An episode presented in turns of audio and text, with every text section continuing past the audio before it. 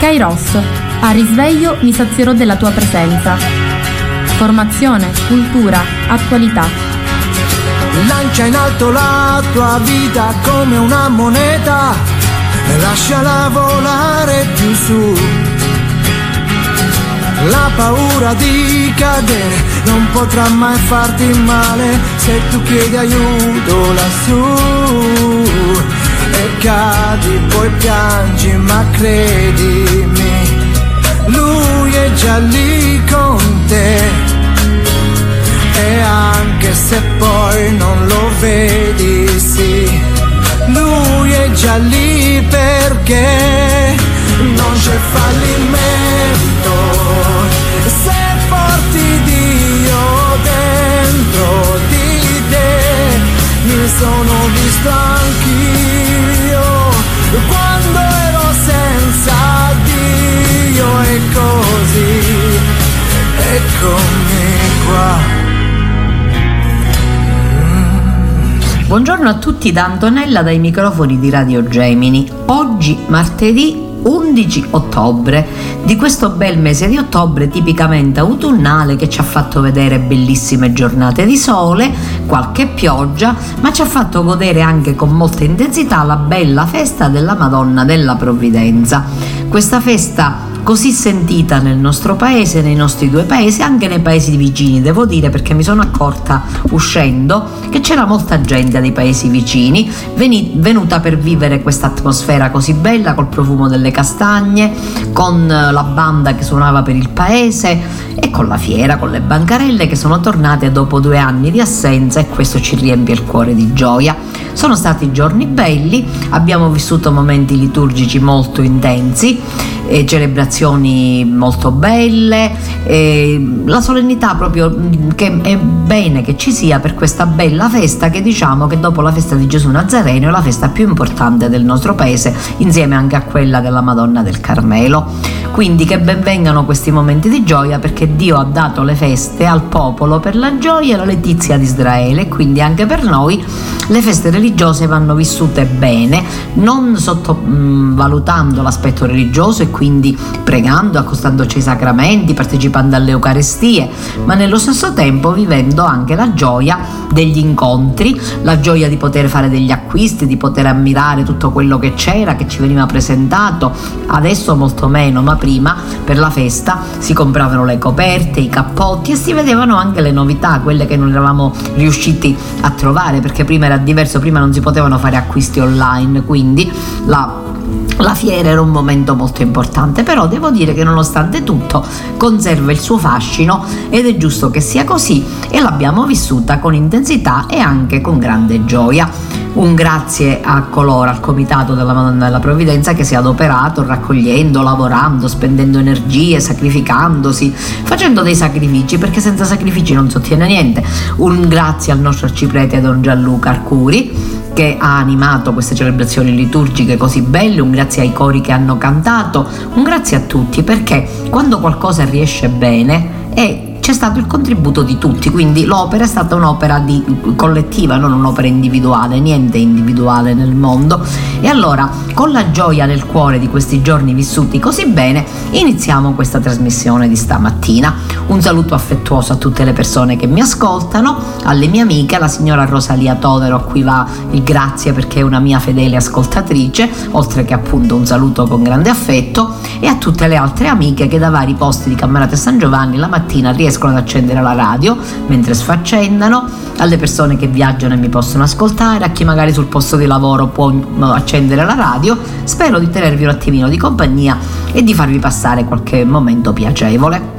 E detto questo, inizio leggendovi un bell'articolo che prendo da Vatican News che riguarda un evento che si è verificato ieri Papa Francesco ha concesso un'udienza a 300 giovani pellegrini del Belgio. L'invito del Papa a testimoniare in quest'ora buia del pianeta la bellezza dell'amore, del vivere insieme, della fraternità e della solidarietà. Scrive Paolo Ondarza. Generosità, gioia, volontà di costruire un mondo diverso, intriso dei valori di fraternità, di pace, di riconciliazione, mentre il mondo fa i conti con il suo opposto, la guerra, e distrugge vite. I giovani, dice Francesco, hanno queste qualità e la Chiesa ha bisogno di loro. Incontrando 300 ragazzi, il pontefice ha espresso ancora una volta la sua preoccupazione. Come ben sapete, stiamo attraversando momenti difficili per l'umanità, che è in grande pericolo. Questo è vero, siamo in grave pericolo. Pertanto vi dico, siate artigiani di pace intorno a voi e dentro di voi, ambasciatori di pace, affinché il mondo riscopra la bellezza dell'amore, del vivere insieme, della fraternità e della solidarietà. È bello vedere giovani della vostra età pronti a dedicarsi a progetti di evangelizzazione e a vivere il messaggio di Cristo in mezzo alle occupazioni quotidiane. La paura, le difficoltà, le ferite, il confronto con i propri limiti, le crisi possono presentarsi lungo il cammino. Non abbiate paura di accettare la vostra fragilità, la debolezza con umiltà.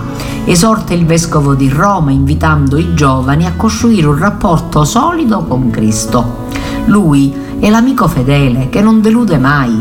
L'incontro con Gesù vi permette di avere uno sguardo nuovo sulle situazioni, di trovare risposte alle vostre domande, di scoprirvi capaci di assumere delle responsabilità, di andare avanti nella vita e di consolidare la vostra fede attraverso un dialogo sulle vostre convinzioni. Non avete bisogno di essere supereroi, ma piuttosto persone sincere, vere e libere.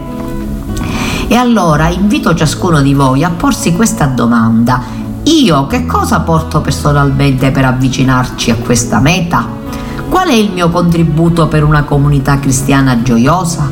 La gioia deve essere sempre perché sai, i cristiani con la faccia di veglia funebre non funzionano, non sono cristiani. Se tu sei cristiano, tu avrai la gioia.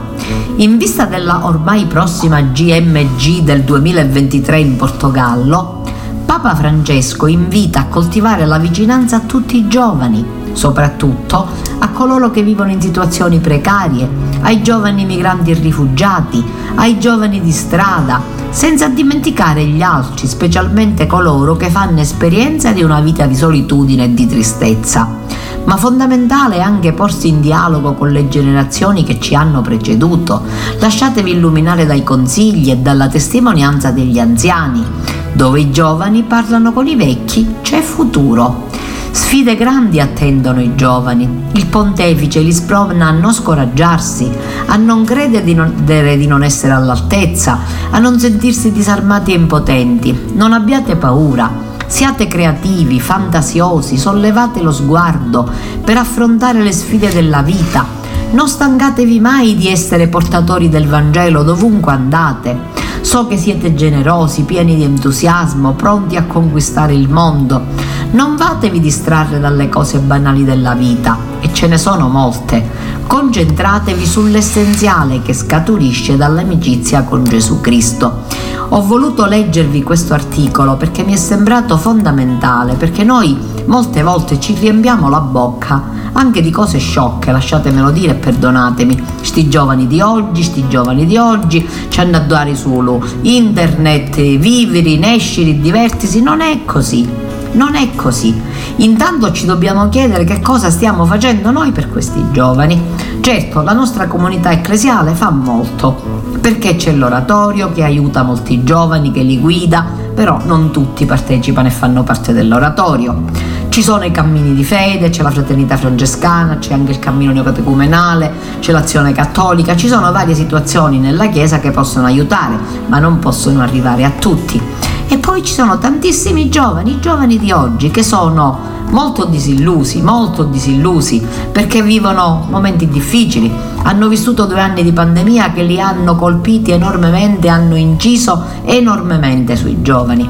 Ci sono le situazioni particolari, c'è il lavoro che manca, a volte sono costretti a uscire per andare a studiare, questo c'è sempre stato, anche io ho studiato a Palermo, molti invece adesso almeno le scuole superiori le fanno nel nostro paese, però poi sono costretti ad andare all'università. E mentre prima si andava a Palermo, massimo a Catania o a Messina se uno faceva scienze bancarie o veterinaria, adesso molti giovani sanno che al nord ci sono università migliori o riescono a entrare là per varie situazioni, per numeri chiusi o per cose varie e quindi si allontanano da casa e si trovano ad affrontare da soli queste grandi città del nord, grandi o piccole che siano, in ogni caso situazioni diverse dalle nostre, senza l'appoggio della famiglia. In un certo senso questo li può aiutare perché li fa crescere, questo è vero, però ci sono i pro e i contro. E allora ecco che penso e sia necessario, il Papa l'ha indicato chiaramente, che noi ci occupiamo un attimino in più di questi giovani, tutti noi, i genitori ovviamente seguendoli, stando loro vicini anche a distanza, i mezzi ci sono, le videochiamate, il telefono, ma anche i nonni parlando spesso con i giovani, testimoniando la nostra esperienza, dando dei consigli, perché no? Non dobbiamo essere impositivi, cioè non dobbiamo imporre niente, però se ci chiedono un consiglio o un'opinione possiamo esprimerla. E quando la esprimiamo esprimiamola con verità, mettendo davanti il fatto che il futuro è molto importante e va costruito bene. E per costruire bene il futuro è bene che questi ragazzi siano forti, abbiano una base, una base familiare, una base di educazione, una base religiosa, una base culturale, questo ci pensa la scuola, almeno così dovrebbe essere e allora ecco, impegniamoci, penso che sia molto importante che ci impegniamo un attimino in più nella cura dei nostri giovani, anziché giudicarli semplicemente o guardarli con distacco e magari con giudizio. Penso che questa sarà un'opera molto importante da parte di tutti noi.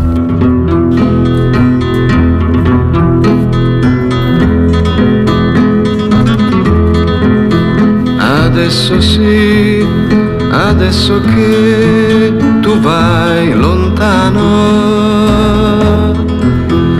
Sono acqua chiara le nostre lacrime e non servono più. Adesso è tardi per ritrovare le parole che tante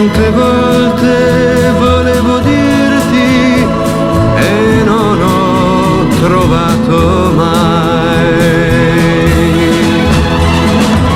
Senza di me tu partirai per altri mondi, ti perderai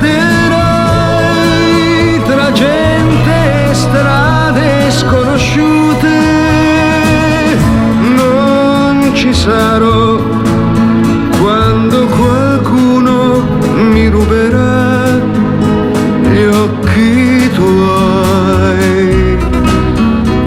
adesso sì, adesso che tu vai lontano, il mio pensiero ti seguirà,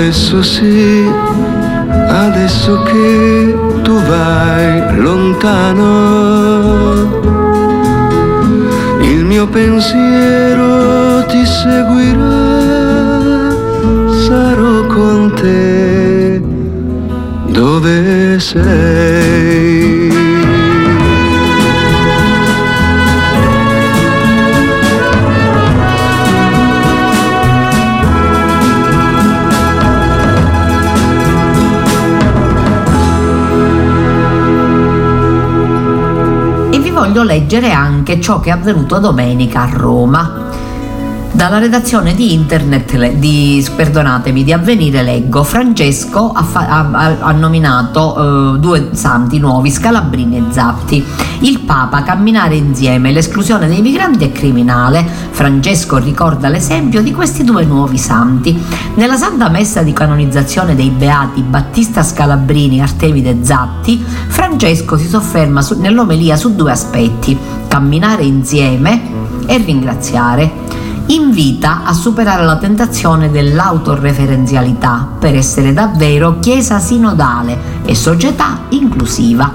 Poi sottolinea l'importanza del ringraziare ogni giorno, vincendo insoddisfazione e indifferenza che dice ci abbruttiscono il cuore.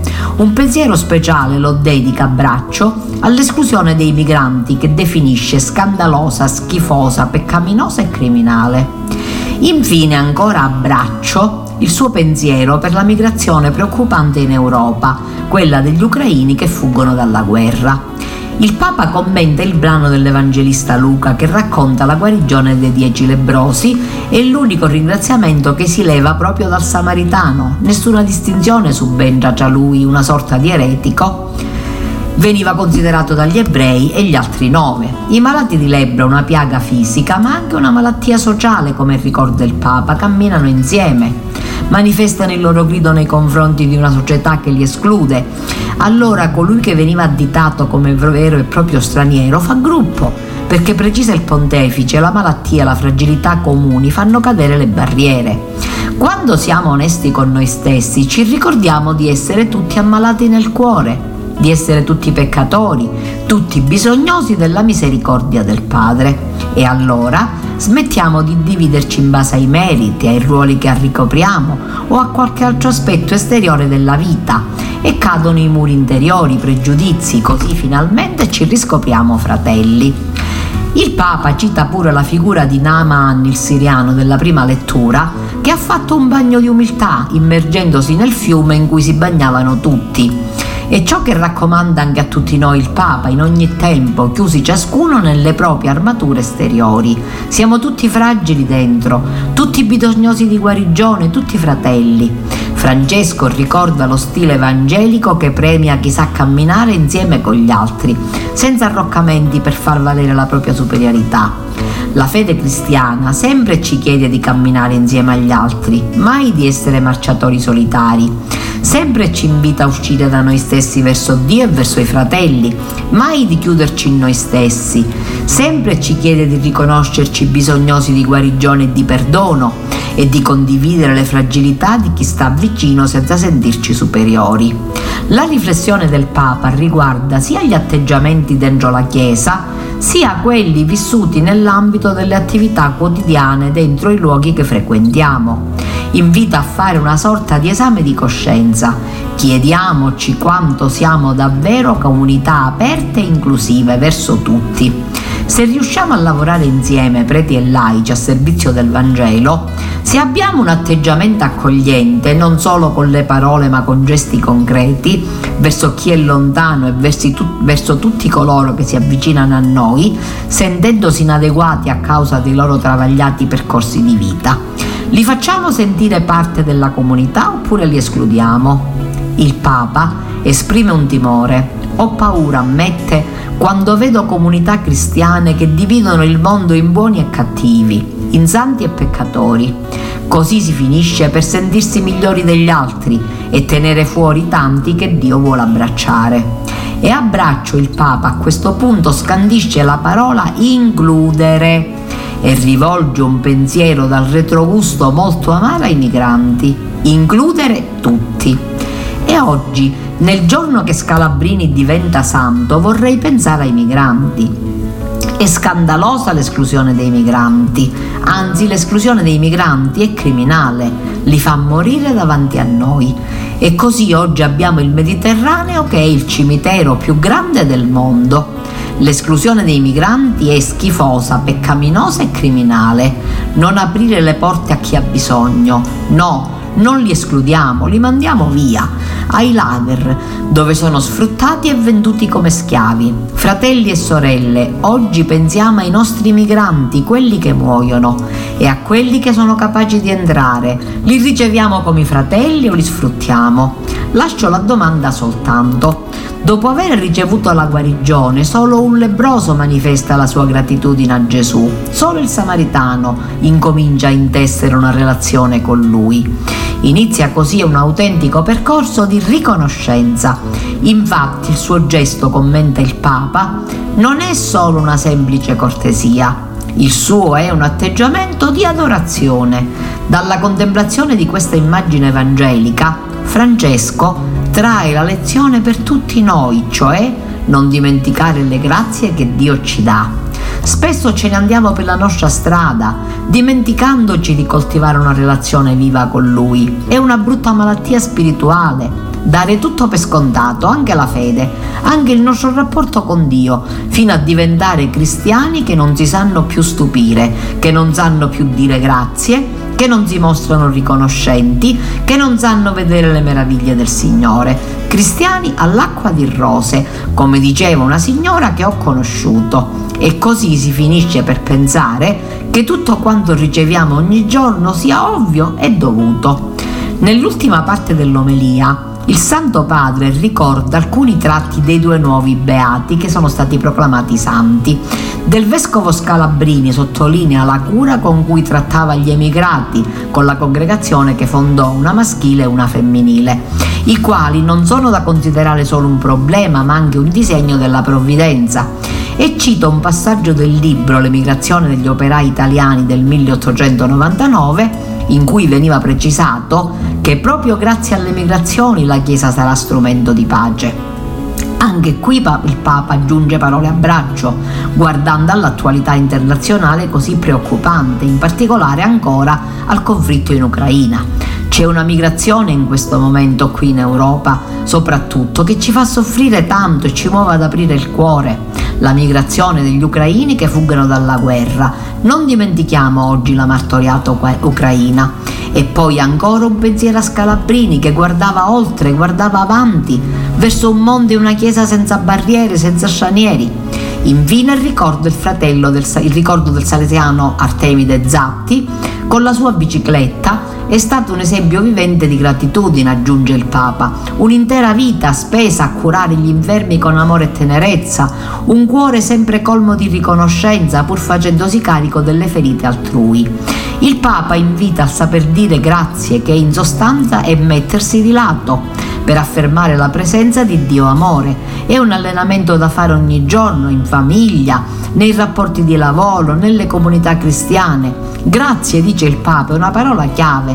Non dimentichiamo di sentire e dire grazie, grazie. Molto importante questa sottolineatura perché ho l'impressione che in questa nostra società così moderna e così tecnologica il grazie è andato a farsi benedire. Quante volte sentite dire grazie? Poche volte. E vorrei parlarvi un attimino di più di questo nuovo Beato Zatti che è un coadiutore solesiano, quindi un laico, che visse però in Argentina, ma era nato a Boretto nel Reggiano. Chiamati a, spendere, a splendere nella notte, sotto questo titolo ci si è preparati alla canonizzazione di Artemide Zatti nel suo paese di origine, Boretto, in diocesi di Reggio Emilia Guastalla. La celebrazione si è svolta a Roma l'altro ieri, domenica 9 ottobre, insieme a padre, um, vescovo di Piacenza, Monsignor Giovan Battista Scalabrini. L'unità pastorale intitolata al Santo Zatti comprende le parrocchie di Boretto, Brescello e Lentigione. Brescello è la parrocchia di Don Camillo, per questo ce la ricordiamo tutti. Guidata da Don Giancarlo Minotta, ha condiviso il percorso di avvicinamento a questo evento coinvolgendo il sindaco Matteo Benassi. Abbiamo toccato con mano quando il Covid abbia fatto emergere il bisogno di riscoprire le relazioni di cura hanno scritto Parraco e Sindaco, in un comunicato congiunto, invitando a riconoscere Inzatti, che è stato migrante in Argentina e infermiere ricercato da tanti ammalati, una luce a cui guardare in tempi segnati da passioni tristi e gravose incertezze, oltre che un chiaro testimone della carità. Le iniziative progettate un triduo di preghiera per chiedere in particolare la grazia di una nuova attenzione verso i giovani da parte del mondo adulto. È un pellegrinaggio di tre giorni con 170 persone che vivranno la celebrazione eucaristica, che hanno vissuto quindi la, la celebrazione eucaristica e la liturgia di canonizzazione in Vaticano, dove sarà, c'era pure il vescovo di Reggio Emilia Guastalla, Giacomo Morandi, che accoglie il dono del secondo santo della Chiesa universale di origini reggiane. Sant'Artemide troverà posto nel calendario liturgico al fianco di Sant'Alberto, patriarca di Gerusalemme, vescovo e martire. Il coadiuatore laico salesiano che è stato elevato agli altari nacque a Boretto il 12 ottobre 1880. Ricevette i sacramenti in terra reggiana e a già nove anni lavorava come bracciante per soccorrere la povertà della famiglia. Agli inizi del 1897 emigrò a Bahia Blanca in Argentina il postulatore generale della causa dei santi salesiani, Don Pierluigi Cameroni, l'ha definito un segno vivente della compassione e della misericordia di Dio per i malati. Affascinato dal carisma di Don Bosco, Zatti professò i voti di carità, castità e obbedienza e condivise la vita comunitaria alla stregua di un religioso, ma rimase a tutti gli effetti un laico. La sua vita donata direttamente a Dio ma spesa per il mondo, può essere un interessante paradigma. È evidente che i laici non sono meno vicini a Dio rispetto a preti e suore, sottolinea il parroco Don Giancarlo Minotta, ma vivono semplicemente la stessa appartenenza battesimale che si esprime secondo il loro specifico compito. La vita di Zatti era radicata in una semplice, fedele e profonda vita di preghiera mediante la messa e la meditazione quotidiana il rosario e il servizio di suonare le campane per avvisare della liturgia il popolo di Dio. Zatti afferma ancora il parroco di Boretto, ci rivela una vita unita, armonica, dove già il lavoro è il luogo per fare del bene e stare bene. Il lavoro è già il luogo in cui amare Cristo presente, cosa che richiede competenza, professionalità e umanità quelle doti che fin da subito hanno favorito in Argentina la diffusione della sua fama di santità.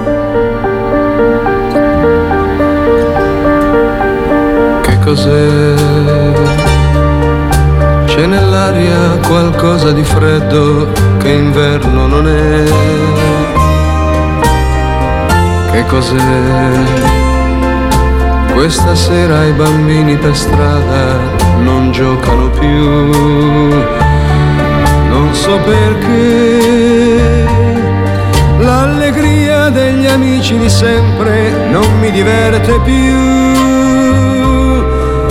uno mi ha detto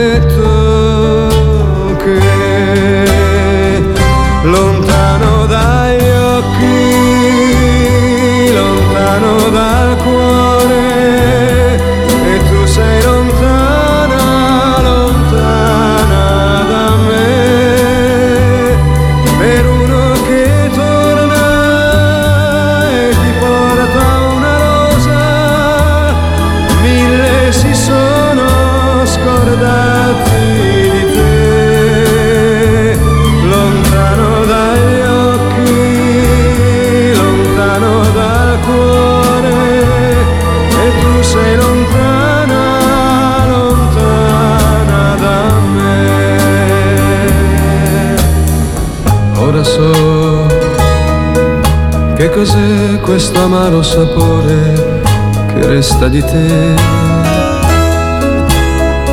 Quando tu sei lontana e non so dove sei, cosa fai, dove vai. E so perché. Non so più immaginare il sorriso che c'è negli occhi tuoi. Quando non sei con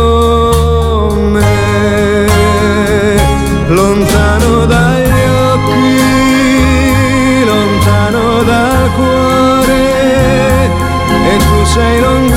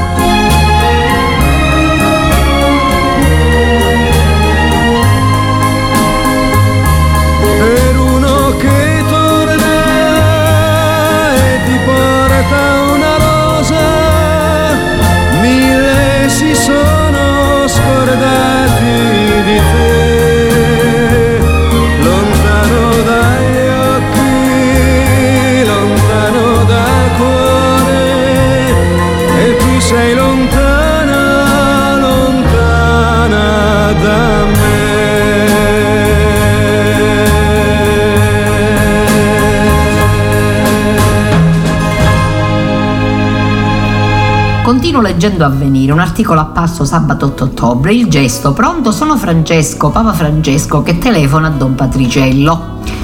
All'improvviso arriva da un numero sconosciuto la telefonata del pontefice a Don Maurizio Patriciello, che ben conosciamo perché vive a Napoli, in provincia di Napoli, a Caivano. Io spesso vi leggo qualcosa che lui ha scritto.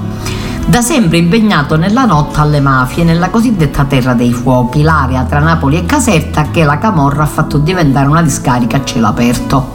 La telefonata è durata pochi minuti, racconta Don Maurizio e lui mi ha detto di conoscere la situazione in cui lavoriamo, dei problemi che abbiamo con la Camorra, ha anche detto che mi stava vicino e pregava per me e ha chiesto anche preghiere per lui. È stata veramente una sorpresa, anche perché non si è fatto preannunciare da nessuno, conclude il parroco. Proprio il giorno del suo compleanno, il 12 marzo, del compleanno di Don Maurizio, una bomba scoppiò davanti alla parrocchia di San Paolo Apostolo al Parco Verde di Caivano. Mi ha fatto piacere che il Papa sapesse tutto della questione, ha commentato il sacerdote che vive sotto scorta e ci teneva a farmi sapere che lui mi era vicino, pregava per me e mi incoraggiava a continuare a fare quello che sto facendo. Anche negli anni passati è stato vicino a noi per quanto riguarda la questione ambientale, ha aggiunto Don Maurizio, soprattutto dopo l'emanazione dell'enciclica Laudato Si, incentrata proprio tutela, sulla tutela del creato. La nostra attività continua, sottolinea il sacerdote. Questi sono quartieri problematici che io dico sempre di essere nati con il peccato originale, ribadisce. Ci misero tutte queste famiglie povere, molte anche oneste, che in questi anni se ne sono andate e hanno lasciato le loro case alla camorra che ne è entrata in possesso. E quindi man mano che passa il tempo, se lo Stato non fa sentire forte la sua mano, diventa sempre più problematico. Francesco avrebbe voluto visitare Acerra vicino a Caivano il 24 maggio del 2020 per parlare alle popolazioni delle Terra dei Fuochi, ma il viaggio fu poi rimandato a causa della pandemia. Quel giorno il pontefice però lo ricordò durante il Regina Celi. Oggi avrei dovuto recarmi ad Acerra per sostenere la fede di quella popolazione e l'impegno di quanti si adoperano per contrastare il dramma dell'inquinamento nella cosiddetta Terra dei Fuochi, disse il pontefice dando il suo saluto, la sua benedizione e il suo incoraggiamento a tutta la comunità. A metà marzo un ordigno fu fatto esplodere alle 3.50 di mattina sotto il cancello della chiesa di San Paolo Apostolo al Parco Verde di Caivano. Stasera come ogni giorno sarò sull'altare, fu la reazione allora del sacerdote campano, da tanti anni in prima linea per la legalità e il rispetto dell'ambiente nel suo territorio. Possono trovarmi lì, mentre recito il Padre Nostro armato solo del rosario. In centinaia arrivarono poi nella chiesa della sua comunità per portargli solidarietà. Li ringrazio, disse allora, Domani però tutta questa gente non ci sarà, è inevitabile, saremo ancora soli, però questo sacerdote non è solo perché ha il conforto del Santo Padre che gli ha telefonato con un atto che non ci deve stupire perché Francesco è così. Io Papa Francesco lo considero il parroco del mondo e così come i nostri parroci quando abbiamo problemi vengono a cercarci, ci telefonano, ci sostengono, allo stesso modo il Santo Padre si è sentito di sostenere Don Maurizio, così come ha sostenuto famiglie, persone, così come sempre si, mh, mm, ha questo atteggiamento umano, questo atteggiamento paterno proprio da parroco che si occupa dei problemi dei suoi, delle persone che sono a lui affidate, che stanno sotto il suo patrocinio, chiamiamolo così. Ecco, per me è molto importante questo, mi fa capire veramente che il Papa non è qualcosa di astratto, ma qualcosa di concreto, di concreto. E voglio leggervi pure un altro articolo, sempre, lo prendo sempre da avvenire, il testamento politico di Barbiana, un decalogo per chi amministra. Voi sapete che io quasi mai mi occupo di politica perché non sono competente e perché non è affar mio. Però questo articolo che era apparso in settembre per la verità, io l'ho, l'ho letto da allora la trasmissione non era iniziata, ecco perché ve lo leggo oggi e a firma Laura Bardacchi, ba- Bardaracchi, Badaracchi e mi sembra molto importante. In giorni invocati e velenosi si era allora nei giorni della campagna elettorale, dove non mancano colpi bassi, accuse reciproche e una boccata di aria pura leggere il decalogo di Barbiana, dettato da Don Lorenzo Milani il 31 luglio 1966 circa 11 mesi prima della sua morte a soli 44 anni, ad Alessandro Mazzarelli. Lui riporta fedelmente quel colloquio, o meglio, quel lascito di responsabilità e impegno per la vita nel volume Il sogno di Don Milani, pubblicato da Libreria Editrice Fiorentina. Un testamento politico che brilla per trasparenza. Il priore lo affida al giovane tuttofare della Federazione Fiorentina del Partito Socialista che gli sembrava onesto.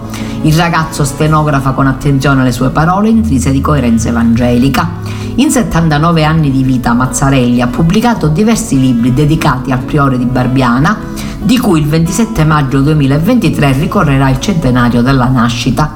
Don Milani ha parlato molte volte di politica, ma non è mai entrato, come in questo caso, nel merito dei principi da seguire dai politici onesti, evidenzia nella prefazione Giacomo Giannozzo Pucci, direttore della LEF, ricordando che uno di questi dieci punti è diventato legge, l'obbligo di dichiarazione pubblica di tutti i redditi e le proprietà da parte dei politici eletti, ma non in ogni anno come indica il decalogo, bensì dall'inizio alla fine del mandato.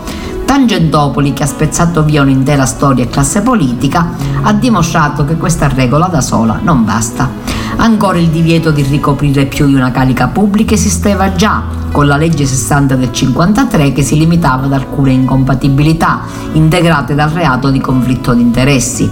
E poi Don Lorenzo chiede la riduzione degli stipendi dei politici in nome di un servizio e non di un privilegio professionale, evitando qualsiasi contrasto personale con gli altri servitori, il divieto di sommare cariche pubbliche e di movimento partito, di costituire gruppi o correnti di potere, come fa un politico a fare gli interessi della gente, a servire il bene comune, se è ricattato e ricattabile dalla sua cattiva condotta? È necessaria una scala di meriti per scegliere chi candidare. Sembrano indicazioni quasi ovvie e magari utopistiche per qualcuno, da parte chi, di chi insegnava ai ragazzi il culto dell'onestà, della lealtà, della serenità, della generosità politica e del disinteresse politico, come scriveva di suo pugno, precisando tutte le costruzioni di leggi morali e tutte le scrupolose onestà, quando negano un qualsiasi legislatore trascendente, sono a dir poco penosamente incoerenti. L'autore, che ha promesso al sacerdote di non tradirlo e la considera profeta oltre che gran servitore della Chiesa, ammette che non ha ancora conosciuto il suo sogno etico-politico col quale voleva cambiare i cattolici e la politica, un decalogo che i credenti e tutti gli uomini di buona volontà impegnati nella carità dell'attività politica dovrebbero rispettare come i comandamenti.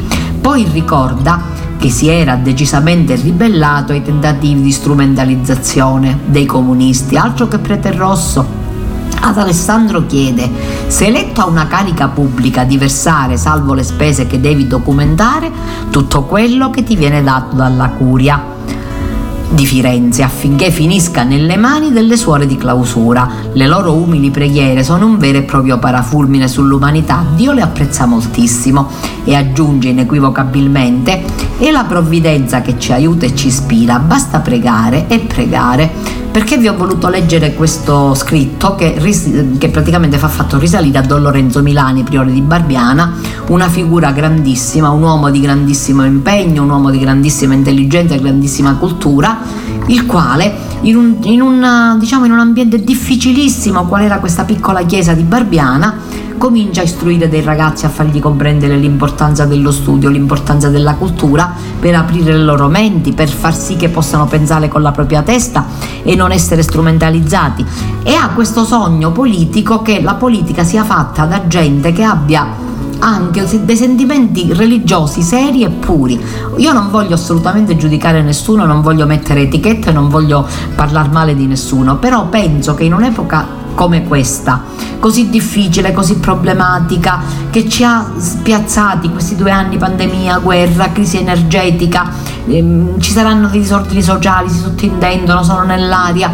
Di cosa abbiamo bisogno? Di fare mente locale, di fermarci un attimo, di riflettere di assumerci ciascuno la propria responsabilità e il proprio compito, ciascuno i nonni, i genitori, i professionisti, gli amministratori a tutti i livelli, locali, regionali, nazionali, di fare appunto mente locale e dire qual è il mio posto, qual è il mio compito, qual è la mia missione, come la posso svolgere, cosa posso fare per il bene degli altri.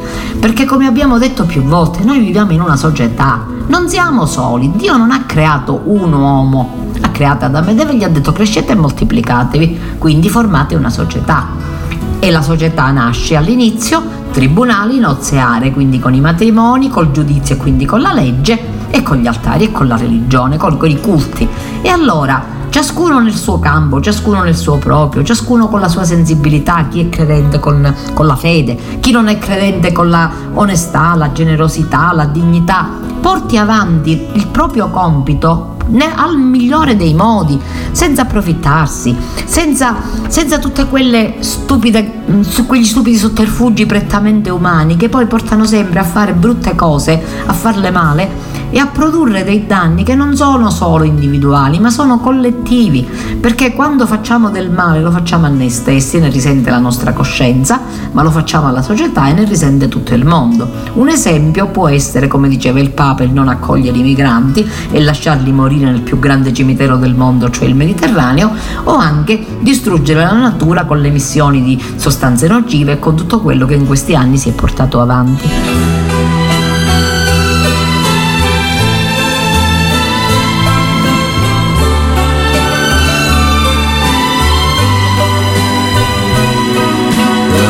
Festa appena cominciata è già finita. Il cielo non è più con noi, il nostro amore era l'invidia di chi è solo, era il mio orgoglio, la tua allegria. È stato tanto grande ormai non sa morire. Per questo canto e canto te, la solitudine che tu mi hai regalato, io la coltivo come un fiore. Chissà se finirà se un nuovo sogno la mia mano prenderà, se un'altra io dirò le cose che dicevo a te, ma oggi devo dire che ti voglio bene. Per questo canto e canto te, è stato tanto grande ormai, non sa morire. Per questo canto e canto te.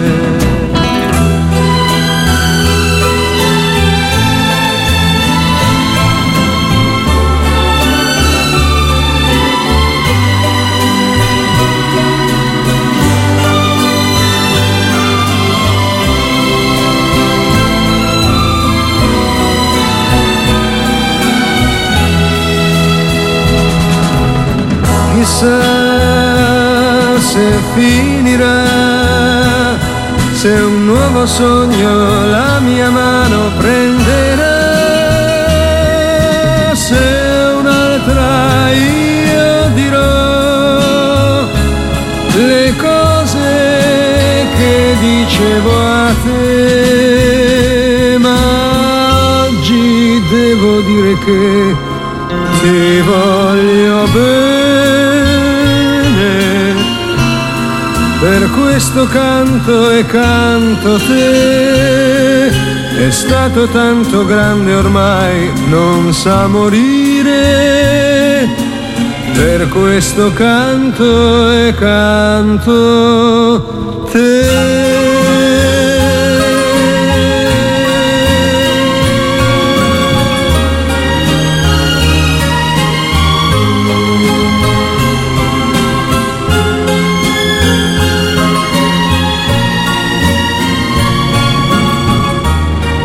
mi mi avvio alla conclusione vi chiedo di perdonarmi se oggi sono stata troppo seriosa, forse ho, ho, affrontato dei temi che possono annoiare, però non mi sembra così perché in fondo abbiamo parlato di giovani, abbiamo parlato di impegno politico, che non vuol dire candidarsi oppure la politica è stare con gli altri, politico on zone è l'uomo che sta con gli altri uomini, quindi la politica in fondo, anche se non la facciamo attivamente, appartiene a tutti noi, perché tutti noi possiamo contribuire al bene di tutti, al nostro e a quello degli altri. E detto questo, voglio fare un discorso un pochettino più allegro e vi voglio dare la ricetta. Oggi vi do una bella ricetta palermitana, gli anelletti al forno che sono il trionfo delle feste e delle domeniche a Palermo e che a me piace preparare. La pasta deve essere formata anelletti, si fa un bel ragù di carne. Io uso tritato misto, maiale e manzo diciamo e vitello faccio prima un bel soffritto di cipolla, sedano e mm, un pochettino di carota, tutto sminuzzato molto finemente, poi soffriggo il tritato, dopodiché sciolgo il concentrato di pomodoro o la salsa, quello che volete voi, con un pochino di olio, aggiungo il tritato e faccio cuocere questo sugo condendolo bene con sale, con pepe, con una fogliolina di alloro che sgrassa e con un po' di zucchero fino a quando non si restringe. Poi sbollendo gli anelletti preparo una besciamella che potete fare in due modi, o la besciamella vegetale, che è quella che faccio io, che è un pochettino più leggera, che si fa prendendo un pochino di olio, quindi un 50 eh, ml di olio, 50 grammi di farina, e mh, mm, facendola mh, mm, brustolire, diciamo, cioè accendendo la, la, pentola, mettendo l'olio e accendendo il fornello e quindi facendo un pochettino riscaldare l'olio, unendo la farina e mescolando. Dopodiché unisco 500 eh, ml di acqua o di brodo vegetale. Faccio restringere questa bechamel vegetale e la metto da parte. Se volete fare la bechamel normale con le stesse dosi potete usare 50 g di burro, la farina, il latte e fare la bechamel tipica che però va arricchita con un pochettino di noce moscata. Dopodiché sbollendo gli anelletti, li scolo li condisco col, col sugo e con la besciamella e abbondante parmigiano, dispongo in una teglia rotonda uno strato di anelletti, al centro metto il tritato che avrò tolto con, scum, con, con il mestolo forato, aggiungo se volete un po' di mozzarella o di formaggio fresco, questo a vostro piacere, chiudo con un altro strato di anelletti, metto della salsa abbondante parmigiano e faccio cuocere nel forno nel tempo di una gratinatura, quindi 20 minuti circa. Dopodiché estraggo, la faccio raffreddare un poco e la taglio e questo è il timballo di anelletti al forno tipico della tradizione palermitana. Buonissimo, può essere piatto unico se volete stare a dieta oppure il primo di un giorno di festa. E detto questo, andiamo avanti perché eh, voglio intrattenervi un altro momentino che tempo è questo? Tempo di granati, i granati catalani, tempo di eh, mandorle e noci che sono state raccolte e quindi vengono conservate per l'inverno. Abbiamo asciugato i fichi sicuramente per poter fare i pizzarruna più avanti. Ci sono i cachi, quei cachi che sono frutta, una frutta buonissima che a me piace tantissimo, sorbi, azzalori che già sono, fanno, facevano ai tempi bella moscia nei balconi, adesso non so se ci sono ancora, però sono buonissime. E quindi c'era tutto questo mondo, tutti tutti questi pira da penneri, le pere che venivano conservate nei tetti morti o nelle cantine delle case per poi essere presi in inverno, la, l'uva appesa, la piccola anzolia tipica del nostro paese. Tutto questo che erano i lavori che si facevano di questi tempi per prepararsi poi ad affrontare l'inverno, anche perché ci stiamo avvicinando, ecco siamo in autunno, tempo di semina, ancora un pochettino presto, ma fra un po' si cominceranno a seminare i terreni, per ora si sta procedendo all'aratura probabilmente e poi ci sarà la semina. Ecco, e diciamo che era questo il tempo in cui si svolgevano gli ultimi lavori di campagna, poi c'è la raccolta delle olive, ma di questo parleremo più avanti e eh, dopo di tutto questo poi ci avvicineremo all'inverno. L'autunno però è questo tempo di caduta di foglie, di colori meravigliosi, nel nostro paese particolarmente bella in cui um, no, si cominciava a, prend- a, preparare anche la, diciamo, gli scorci di miennole per poi avere, poter accendere la, la braciera o i upanarie, ecco, i mezzi di riscaldamento di una volta che mi sa che dovrebbero ri- com- ritornare in auge perché la crisi energetica lascia prevedere che non potremo accendere i termosifoni o avere o goderci delle belle stufe, tutte le cose, le comodità che abbiamo avute. E allora che possiamo dire? Ringraziamo il Signore perché ci sta dando la possibilità di vivere in questo tempo anche un poco difficile, andiamo avanti. Ecco, intanto vi volevo avvertire che oggi pomeriggio ci sarà alle 16.30 il primo incontro in parrocchia col nostro nuovo arciprete, il primo incontro con i giovani, con i ragazzini del catechismo. A partire dalla seconda elementare fino alla prima media abbiamo l'itinerario catecumenale e poi c'è la mistagogia e quindi incontreremo i ragazzi per far sì che possiamo iniziare con grande gioia, con un momento di preghiera e poi con una bella agape fraterna questo nostro itinerario catecumenale. Detto questo, vi auguro buona giornata, vi ricordo che siamo nel mese d'ottobre ottobre che è il mese missionario ma è anche il mese della Madonna del Rosario, quindi vi invito alla preghiera, il Papa ci chiede di pregare per la pace, facciamolo con costanza e serietà perché i rischi della guerra sono seri e non ci serve a niente spaventarci o dire bedamaggi, diciamo bedamaggi aiutano e quindi preghiamo. Vi ringrazio, vi auguro della, di buona giornata, vi saluto e vi do appuntamento a venerdì sulle frequenze di Radio Gemini. Un grazie a tutti e un saluto da Antonella. Kairos a risveglio mi sazierò della tua presenza. Formazione, cultura, attualità. Lancia in alto la tua vita come una moneta